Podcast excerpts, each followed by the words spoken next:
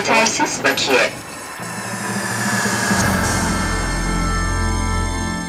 Yetersiz Bakiye hoş geldiniz. Ben Yama Çokur. Serkan Çakarer. Evet e, Serkan 2019 yılını bitirdik. Şu anda 2020 yılının Şubat ayının başına geldik. E, klasik bir e, yıl sonu değerlendirme programımızı yapalım. Aslında bunu ikiye ayıralım diye konuşmuştuk seninle. E, bir hani box ofisleri değerlendirdiğimiz bir program. Bir de sinema olaylarını değerlendirdiğimiz bir program. Hı. İstersen bu programda daha çok gişe yani 2019 gişesinde ne olmuş? Biraz sayılar yani. Rakamları biraz anlamlandırmaya çalışalım. Ee, belki hani bu programı yaptıktan sonra biraz dağıtımcılardan da arkadaşlarımızdan da biraz görüş alırız. Hani bir sonraki programda esas değerlendirmeyi yapacağımız. Onu da çok böyle geciktirmeden yapalım. Olur.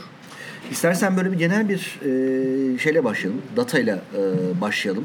E, hani ikimiz de böyle çok kısaca hani böyle bir majör olarak baktığında olaylara 2019 yılını e, rakamları nasıl değerlendiriyoruz? İşte biliyorsun e, sinema yasası revize oldu, yönetmelikler değişti, e, bilet fiyatları yaklaşık yüzde otuz arttı.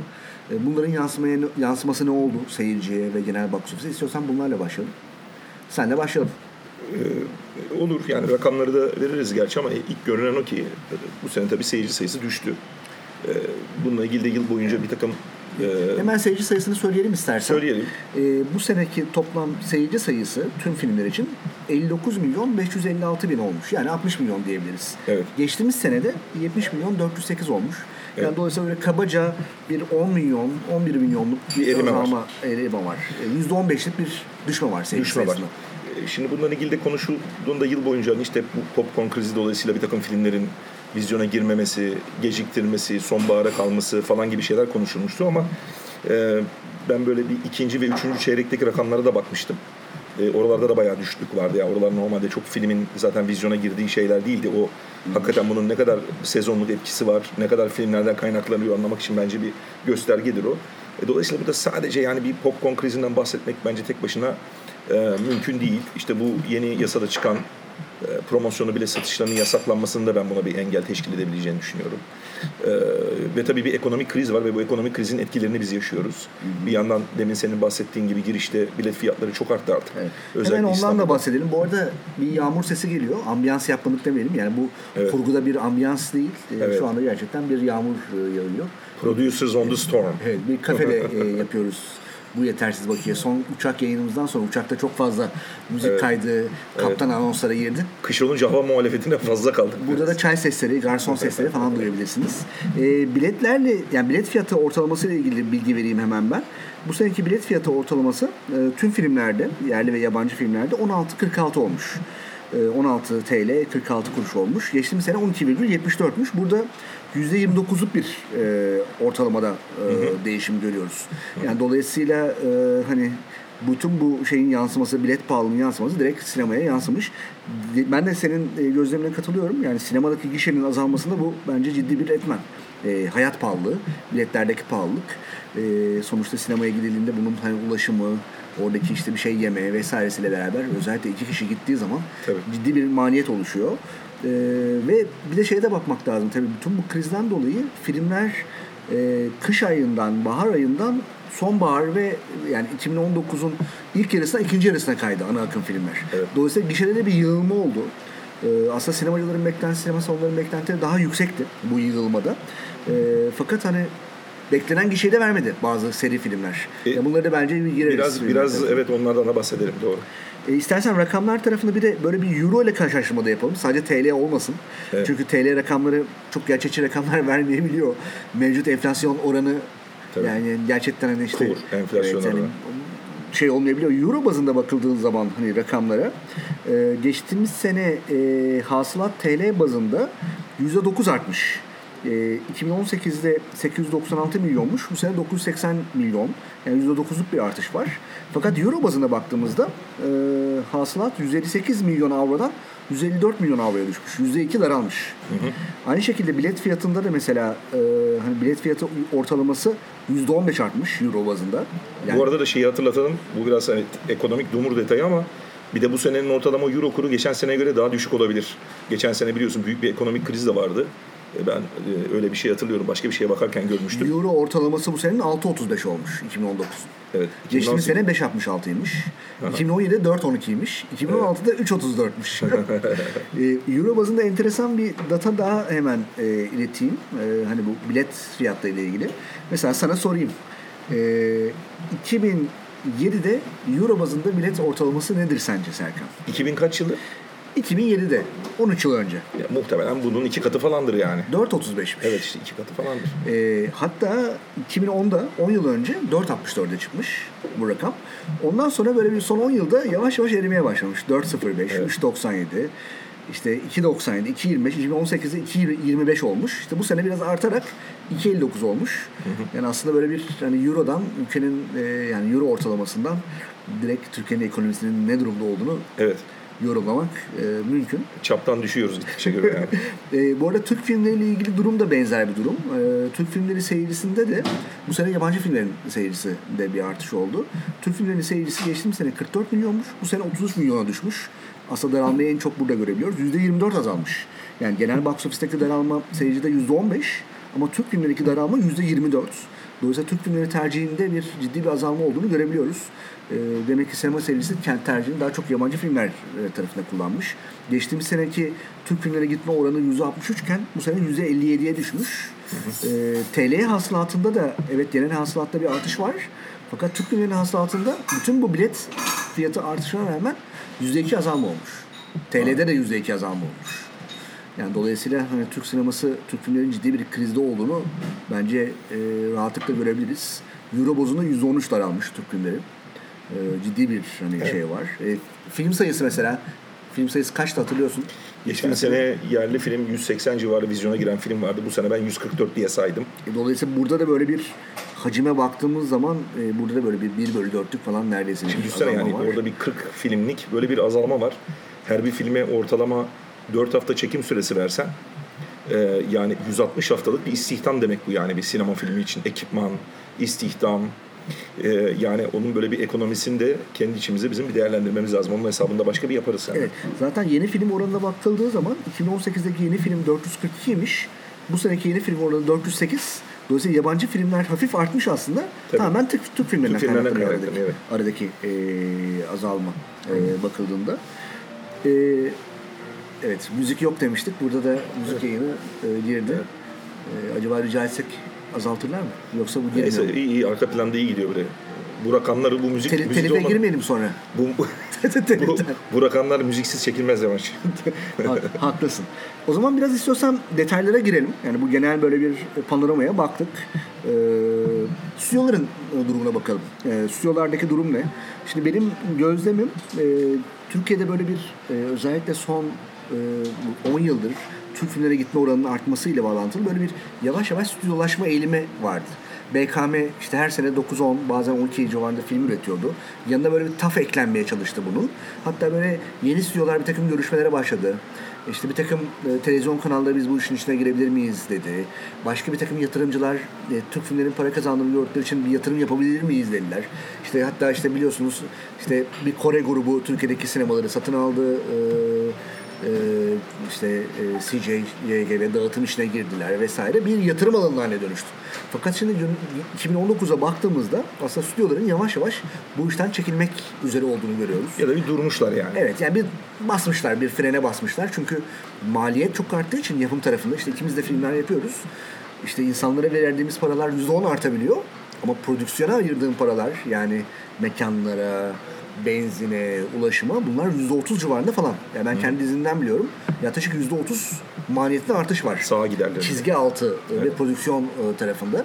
Ama hani oyunculara ve ekibe verdiğin paraları aynı tutuyorsun. Dolayısıyla orada bir ciddi bir insanlar tarafından bir fakirleşme eğitimi var. Ben hani stüdyoların biraz bir anlamlandırmaya çalıştığını görüyorum. Özellikle bu geçtiğimiz seneki kriz de biraz onunla bağlantılı. Bizim popcorn, popcorn krizi dediğimiz şey. Bunu da programda Tabii bir şeyin sonucuydu yani onu söylemiştik. E, Yani insanlar, yani yapımcılar artık böyle bir isyan ediyorlardı. Çünkü para kazanamıyorlar. Film yapıyorsun yapıyorsun. İşte bilet fiyatını hep ağzından şikayet ediyorlar. Şimdi bilet fiyatı arttı. Şikayet azaldı mı? Popcorn da azaldı şimdi satılmıyor. Şey Evet. promosyon kaldırıldı. E, göreceğiz işte 2020 bence önemli bir geçiş ama, yılı yani. Ama işte yapmıyor. Mesela filmlerin sayısı azaldı. Evet. Ben yani ana akım yapımcılara baktığımda hani biraz ben artık çekinik davrandıklarını düşünüyorum. İşte düşünüyor. Ben bir film yapacağım. İşte bir ana akım büyük bir film yapacaksam e, bunun maliyeti 5-6 milyon TL'den aşağı değil. Bazı filmlerde 10-15 milyon seviyeleri. E, buna kaç milyon seyirci gelecek ki bunu karşılayacak? E, risk çok arttı. Evet. Bir de orada tabii bazı yapısal problemler de var. Ben aramızda konuştuğumuz zaman bazen söylüyorum.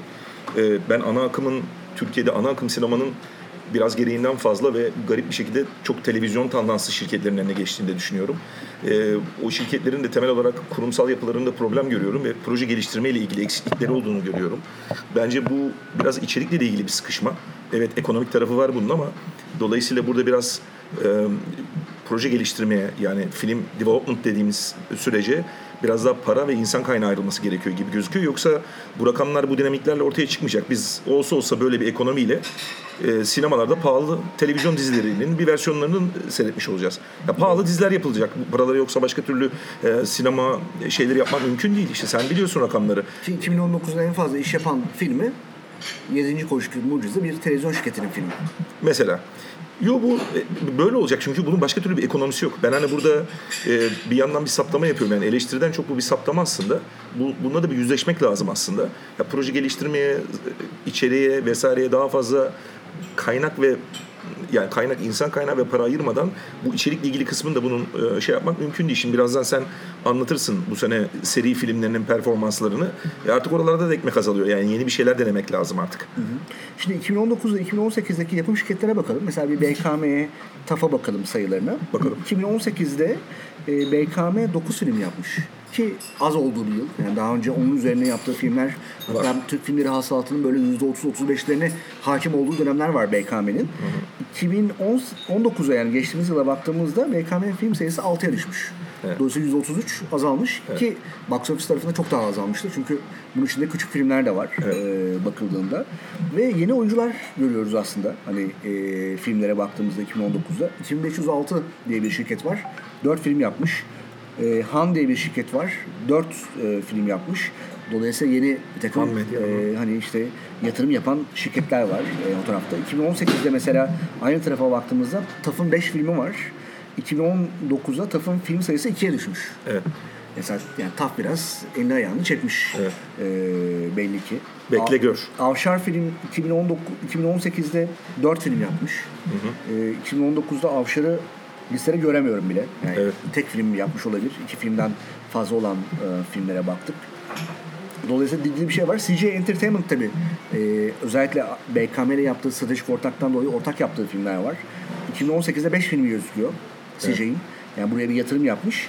E, 2019'da CJ'in iki filmi gözüküyor. İşte yani CJ zaten yapımcı değil yani. Değil. Dolayısıyla hani onu böyle Ama bir finansör gibi görmek o da, lazım. O da mesela yatırımlar Kaynak girişi tabii bu. Yani o televizyonlara, televizyonlara da bakmak lazım. Dağıtımcıların şeyine bakmak lazım. Ee, Mustafa Uslu'nun kaç film yaptığını biliyor musun bu sene? Ben 3 diye biliyorum ama. 3 evet. Yani Mustafa Uslu tabii ekolü devam ediyor. Bence bir hani bir parantez açmak lazım. Ee, çünkü risk alan e, bir yapımcı. Seveni sevmeyeni bol ama hani kendi içinde 3 tane gerçek hikaye yatırım yaptı. E, tabii şimdi Ayla'nın başarısı ve e, Müslüm'ün başarısı Mustafa Uslu'yu belli ki daha fazla e, cesaret vermiş. Bu sene benim bildiğim kadarıyla Çiçero, Türk İşi Dondurma ve Naim filmlerini evet. yaptı.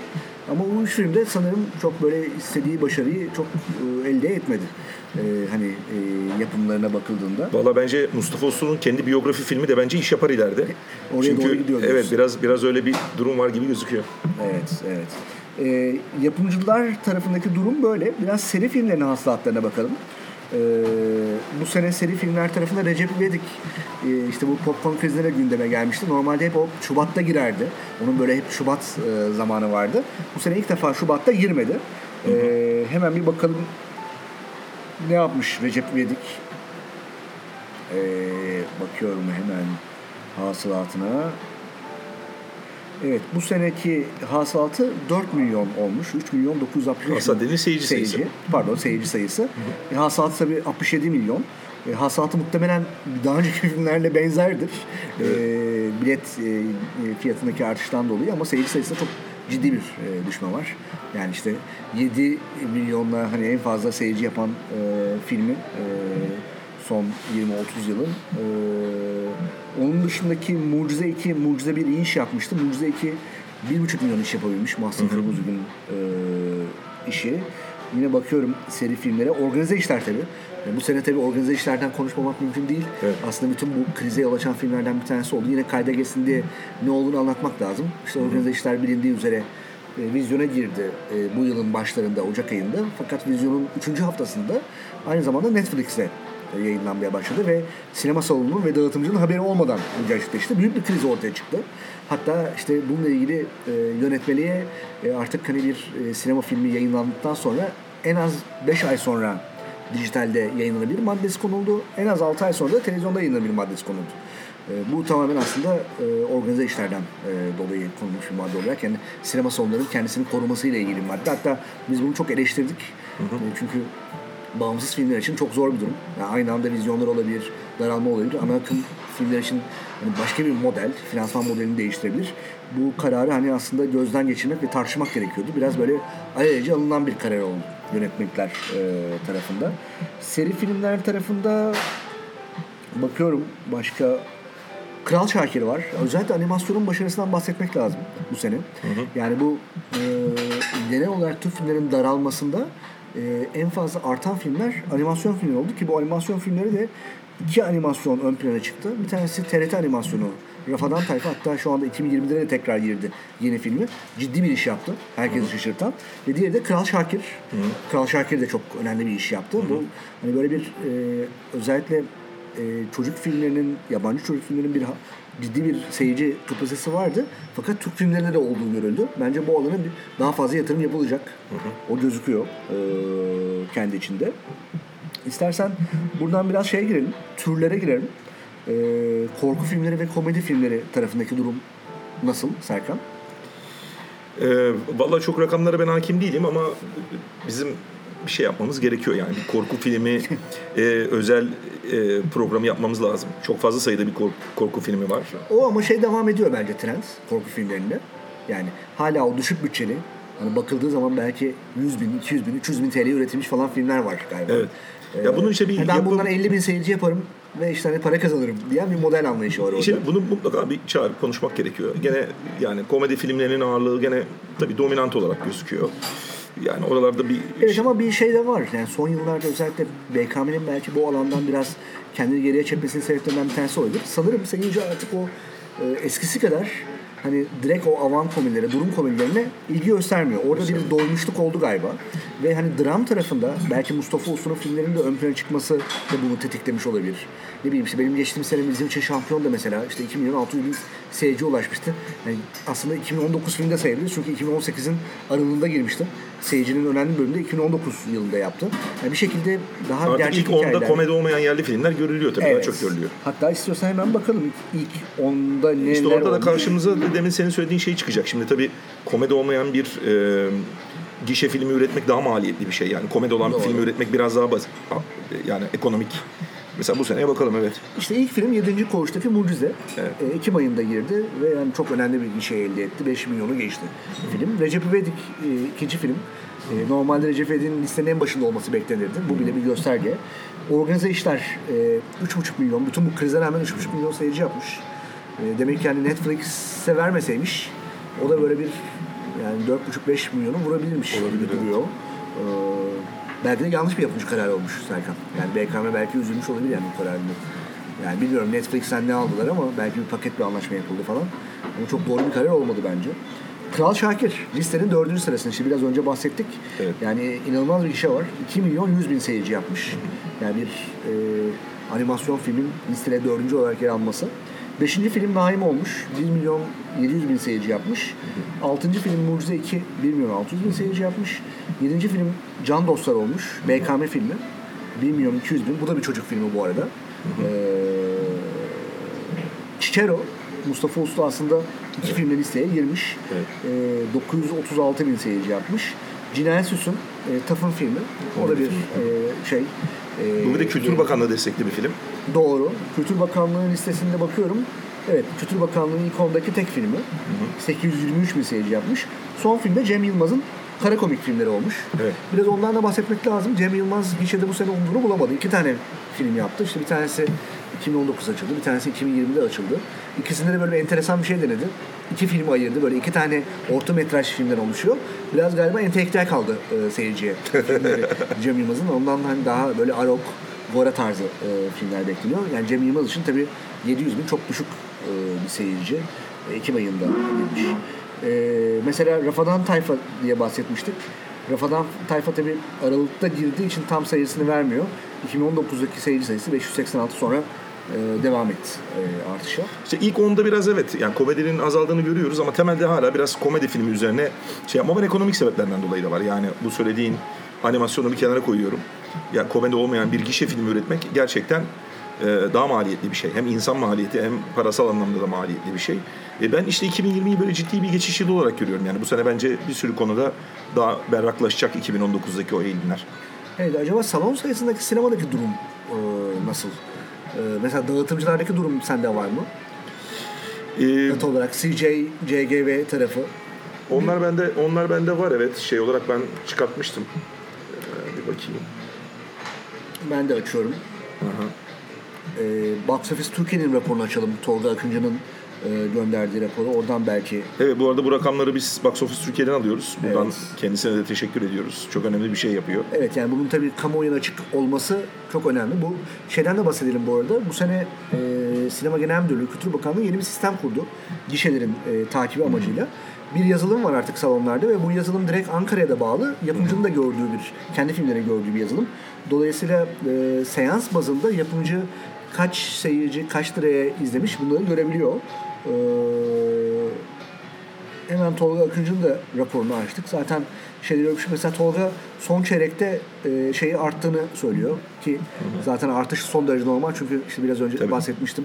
İlk bahardaki Bu ertelenen biraz suni filmler- bir artış Evet. aslında yani. Bunu 2020'de bence tekrar e, görmek lazım. E, son çeyrek karşılaştırmalarında çünkü ciddi bir artış var.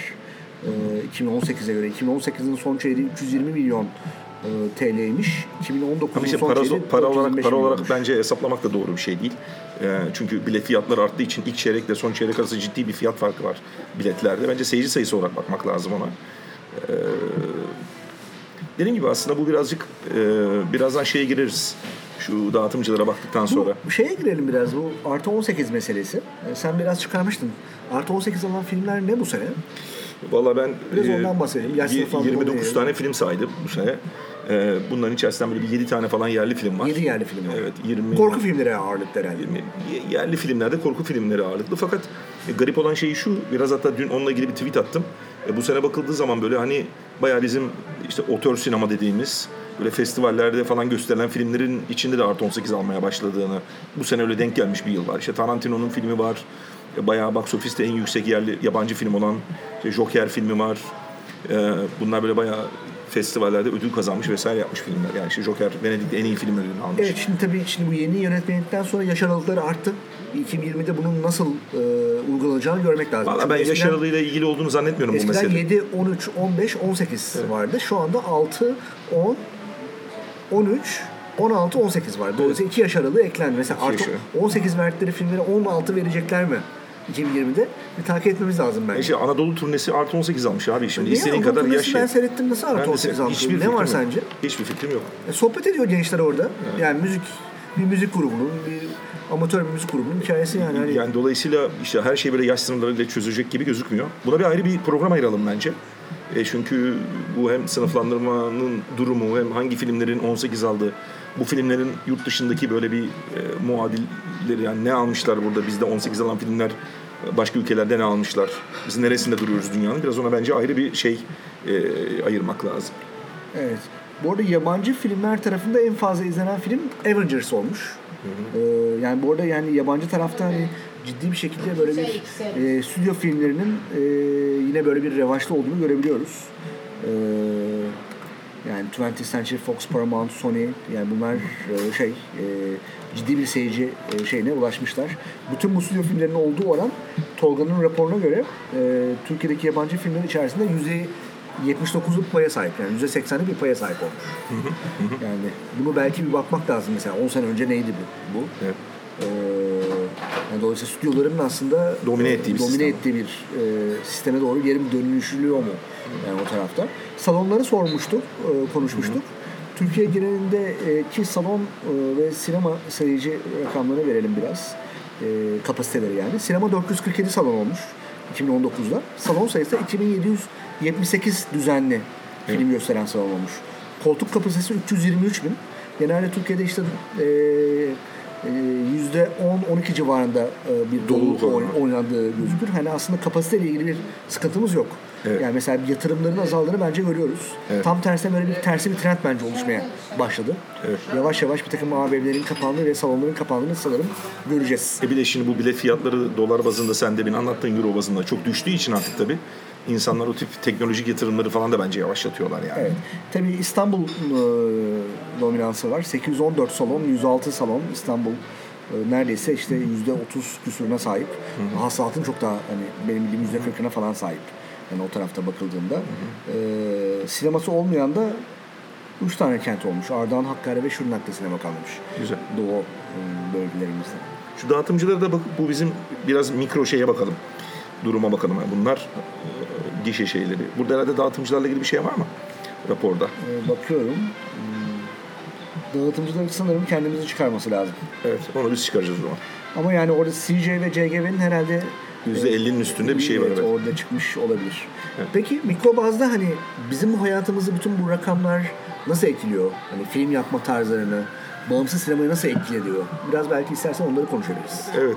Ee, Yani ben bunu geçenlerde bir bloguma bir yazı da yazdım. Orada da anlattım. Oradan bakılabilir. Ee, 20 bin seyirci ve altında e, hasılat yapan filmlere yani 20 bin seyirciden az seyirci toplayan filmlerin toplam vizyona giren filmler içindeki oranına bakma gibi bir dünyada bir trend vardır. Yani bunu Almanya'da da Fransa'da da işte bü- bütün büyük ülkelerde yaparlar. E şimdi bunun Türkiye'deki oranına da Kaynakların dağılımını nasıl? Evet yani tamam şimdi biz 59 milyon seyirci toplanıyor da bunun ne kadarı 20 binin altı ya da işte yerli filmde 30 milyon bile satılıyor da bunun ne kadarı e, 20 binin altında seyirci yapan film adet olarak. Şimdi bakıldığı zaman burada şöyle bir e, durum görüyoruz. Son 3-4 yılda sürekli artan bir oranda 20 bin seyircinin altındaki bantta izleyici toplayan filmlerin sayısı artıyor Türkiye'de. Bu 2019'a baktığın zaman bu rakam %57'ye çıktı. Yani vizyona giren her 100 Türk filminin 57 tanesi 20 binden az seyirci topluyor. Ee, bunun da ben Hatta mesela... ben sana daha da vahim bir rakam söyleyeyim istiyorsan. Söyle. Bin- Binin altında kaç seyirci toplayan film vardır? Şimdi onu gördüm de gözlerim şöyle bir açıldı yani. Ya binin altındaki film sayısı bile 30'a yakın. Çok fazlaymış evet. Çok ciddi Yani rakam. ben size şöyle bir rakam söyleyeyim. Biraz şimdi önümden açtım bakıyorum. Bu oran mesela 2010 yılında %35'miş. Yani 2010 yılında vizyona giren 66 Türk filmi varmış. Ve bunun %35'i 20 binin altında yapıyormuş. Yani üçte bir oranıymış bu. Bu sene 2019'da 2019'da bu oran %57'ye çıkmış. Yani gittikçe daha fazla sayıda film e, 20 binin altında kalıyor. Ama dünyadaki durum ve Türkiye'deki durum da öyle yani. Zenginler daha çok zenginleşiyor biliyorsun. Çok be- yani benzer trendler herhalde Evet. var o tarafta yani. Evet, Hani evet. Ee, Paranın bir- nasıl dağıldığıyla ilgili bir şey bir yani. bu bir bu ilginç geliyor bana e, e, istatistik olarak. Bir de şey geliyor. Ben bir de bu filmlerin ortalama kaç tane salonda oynadığına da baktım. E, oturdum üşenmedim böyle yani 20 binden az seyirci toplayan filmlerin böyle matematik olarak sayısına bakıp bunu da ne kadar salonda Var mı girdiğine bakıp. salon, salon krizi? E, Valla benim bulduğum rakam 77. Bayağı fena yüksek. hiç E işte buradan da şöyle bir analiz çıkıyor.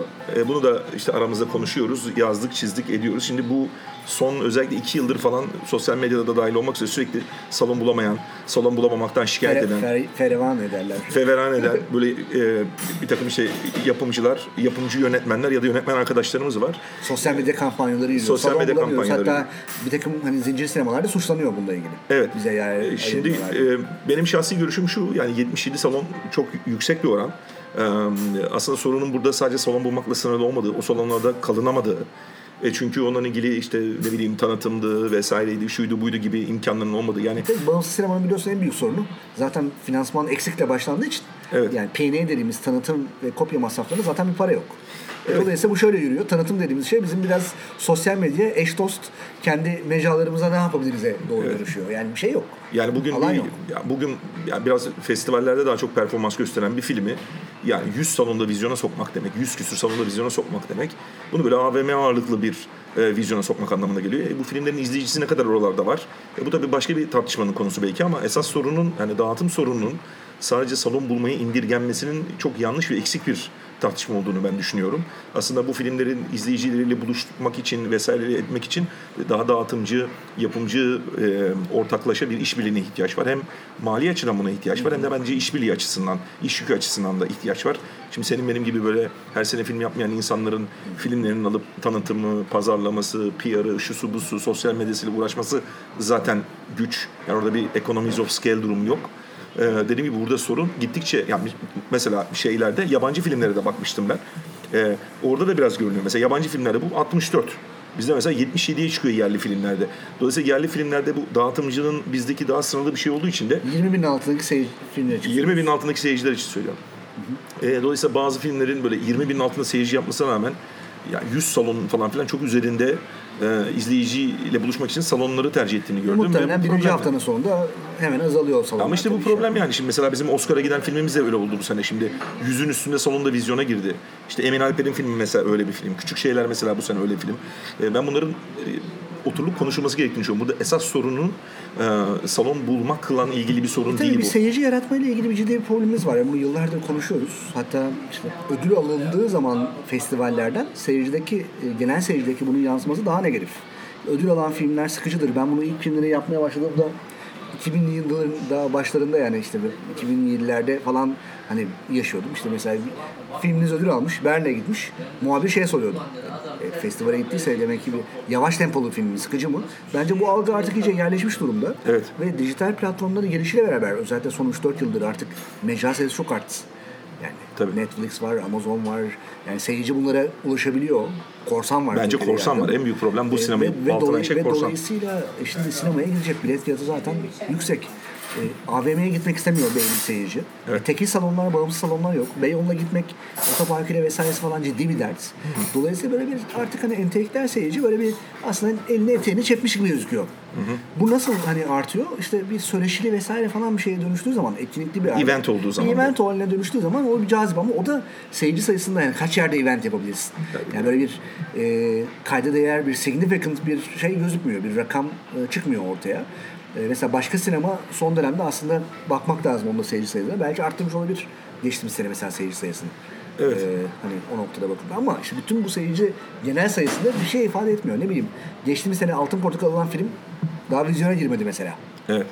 Ki yani büyük tartışma yaratmıştı. Biz de konuşmuştuk falan. İşte 10 küsur ödül aldı. Film vizyona giremedi. Yani mesela bu kötü bir şey bu bakıldığında. Ee, Haklısın. hani böyle bir durum var. Biraz dünyadan biraz istiyorsan örnekler verelim senin burada ilgi şeyin yoksa. Yani 2000 e, öyle bitirelim. Olur. Biz hani buralardayız biraz düştük ettik falan. Dünyada biraz şey nasıl diye. Ben biraz ona bakmıştım. Ee, biraz büyük ülkelere baktım. Yani e, onlar nereye gidiyorlar diye. Amerika'da bir düşüş var. Amerika'da böyle bir kronik azalma var. Nasıl bir düşüşten bahsedebiliriz? Ee, yani böyle bir 2002'den böyle 2019'a gelene kadar böyle yani 2002'de böyle 1,5 milyar civarında bir seyirci vardı. 1.5-1.6 milyar kişi bilet yani. Ee, üzerinden bunun böyle 1.10'da 2'ye düştüğünü Bayağı görüyoruz. güzel. Tabii yani bir yaklaşık böyle bir demek yani son 20 yılda böyle bir yaklaşık ee, ne kadar oluyor? Bayağı bir bilet sayısı azalmış. Yani 1.10'da 5'ten 1.10'da 2'ye 300 milyon civarında bilet kaybı var. Ee, Ki yeni oyuncular var. Evet. Yani stüdyolar dışında yeni, yeni stüdyolar var. bu seneki rakam 1995'ten beri e, en düşük rakam olduğu söyleniyor. E, bu sene ortaya çıkan şeyin. Ortalama bilet fiyatı 9 dolarmış Amerika'da. 2019 rakamı bu. E, Çin'e baktım. Çin'de de şöyle bir durum var. Çin'de sinema e, yani bizim anlayacağımız tabirle Kültür Bakanlığı'ndan alınıp Propaganda Bakanlığı'na bağlandı. Dolayısıyla öyle olunca da böyle biraz garip böyle bir basında şeyler var böyle takip edenler bilirler. Altın çağımız, zart, zurt falan öyle bir muhabbetler dönüyor. Fakat orada da böyle biraz yavaş yavaş o yükseliş trendinin yavaşladığını görüyoruz. Genelde Çin son 2-3 yılda böyle %9'larda büyürken bu sene gene büyümüş %5'ler civarında. Tabii Ee, ki 2020'de çok ciddi bir şekilde düşecek. Ee, öyle gözüküyor Koronavirüsünden koronavirüsünden dolayı. Satılan bilet Çin'de de 1.7 milyar olmuş. e, toplam gişe hasılatı da 9.2 milyar dolar e, civarında gözüküyor. Hindistan'a baktım.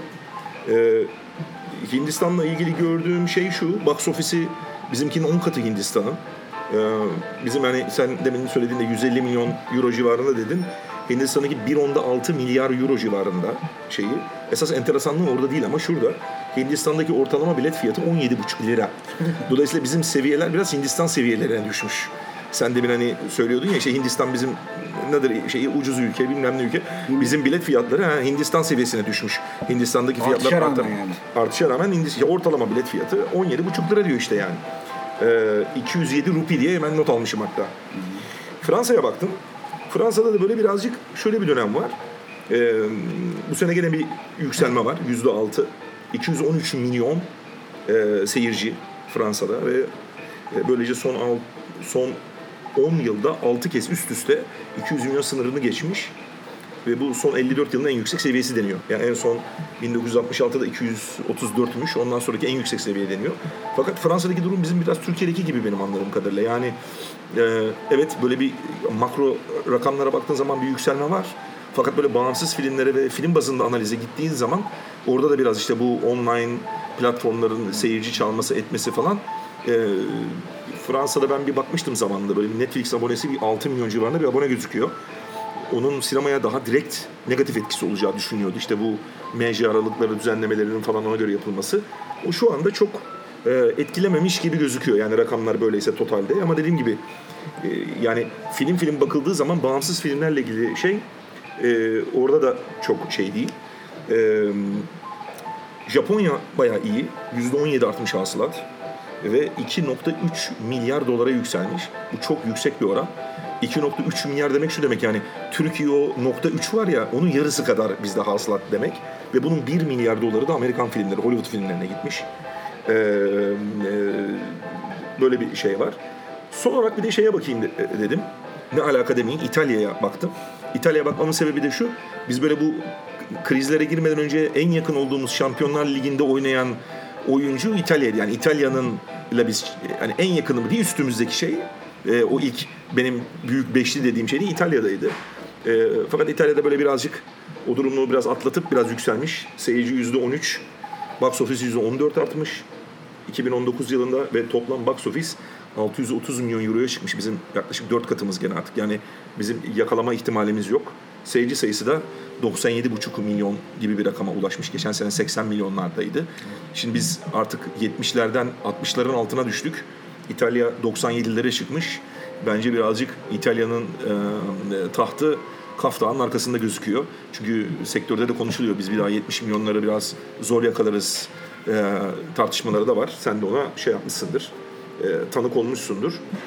E, dolayısıyla hani dünyada bakıldığı zaman hani böyle bizdeki gibi hani böyle acayip seyirci düşüşlerinin olmadığını görüyoruz.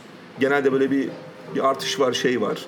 E, ve dünyada da bir geçiş dönemi var. Herkes bu işte Netflix tarzı böyle e, platformların sinema etkilerinin ne olacağı ile ilgili e, tartışıyor, konuşuyor. E, bunların da etkilerini 2020'de bence göreceğiz. Benim dünyadan böyle hafifçe toparladığım şeyler bunlar. Ee, yine kayda geçsin diye söylüyorum. Ondan hiç bahsetmedik. Yani Türk filmlerinin böyle bir Avrupa'da bir seyirci sayısı vardı ana akım filmlerin.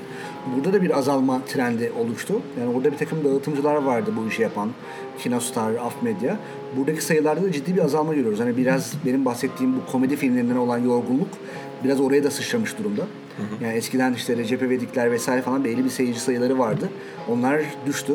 Ee, yine yani 7. Koğuştaki Mucize benim bildiğim Avrupa'da en fazla iş yapan film ama yani orada da bir pazarda ciddi bir daralma olduğunu görüyoruz. İstersen böyle programı toparlayalım. Bir 2020 beklentilerimiz ne görüyoruz? Bir istiyorsan ikimiz de bir kısaca onu değerlendirelim. Yani 2020 ile ilgili ben hani hep dikkat ederseniz bahsettiğimiz şeyler ekonomiye dayanıyor işte. Hani yani işte e- ekonomik göstergeler, enflasyon, dolar kuru işte vesaire. E tabii şimdi ekonomik göstergeler 2020'de de daha iyiye gideceği hiçbir şekilde gözükmüyor. Zaten şu anda Şubat'a yine geldik. Dolayısıyla şimdi bilet fiyatlarında %30 bir artış olmuştu. Bu sene ben artık hani öyle bir %30 artış mümkün değil. Yani normal herhalde %10-15 bence yapabilirler mi bundan bile emin değilim. Yani böyle bir artış. Dolayısıyla box office tarafında böyle bir artış olmayacak bu sene. Daralmanın daha fazla arttığını göreceğiz bence. Özellikle TL ve Euro bazında. Ki filmlere baktığımız zaman da yani yatırım hani bu sene mesela 7. Koşudaki Mucize şaşırtan bir filmdi.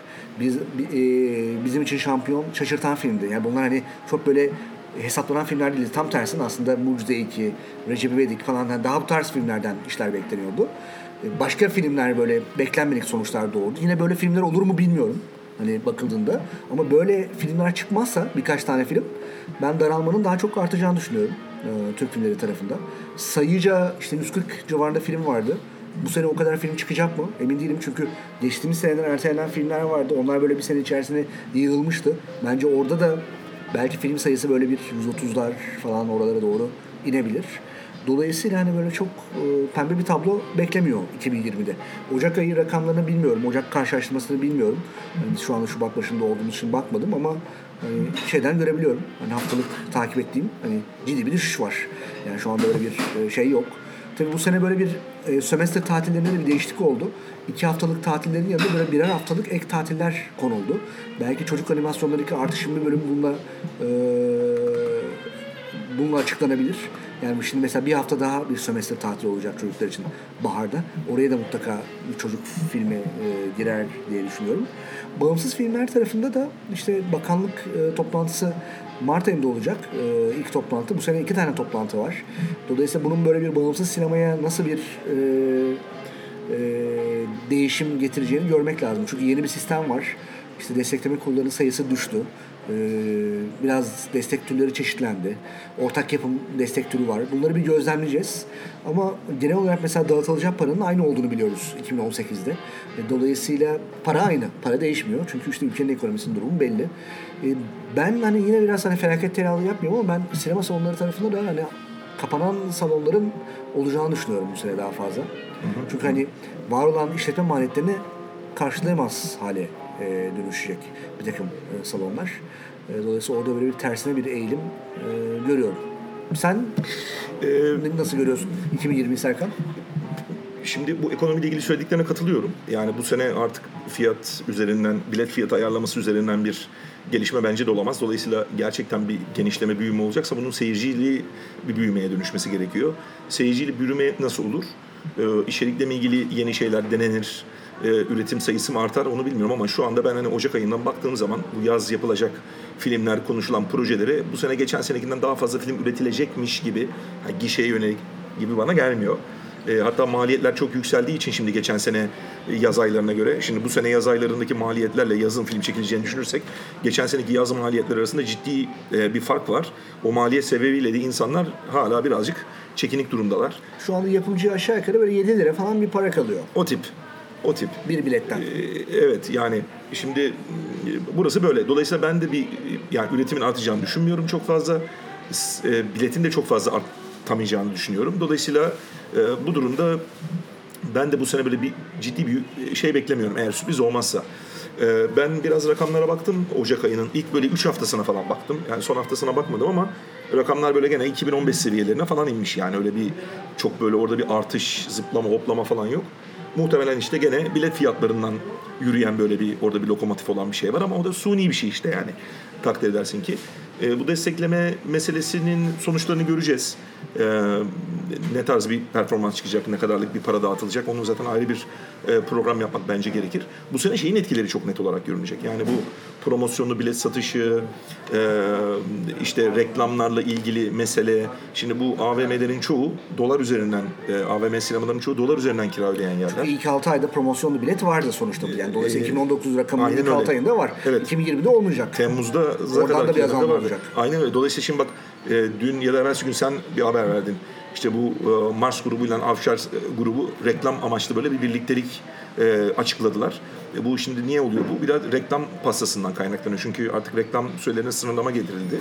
O süreleri insanlar en optimum seviyede kullanmak istiyorlar. Çünkü İşletim maliyetini azaltmak istiyor. e, Evet çünkü bazı salonlarda muhtemelen o reklam e, 10 dakika e, 20 dakika oluyordu. Bazı salonlarda 2 dakika oluyordu.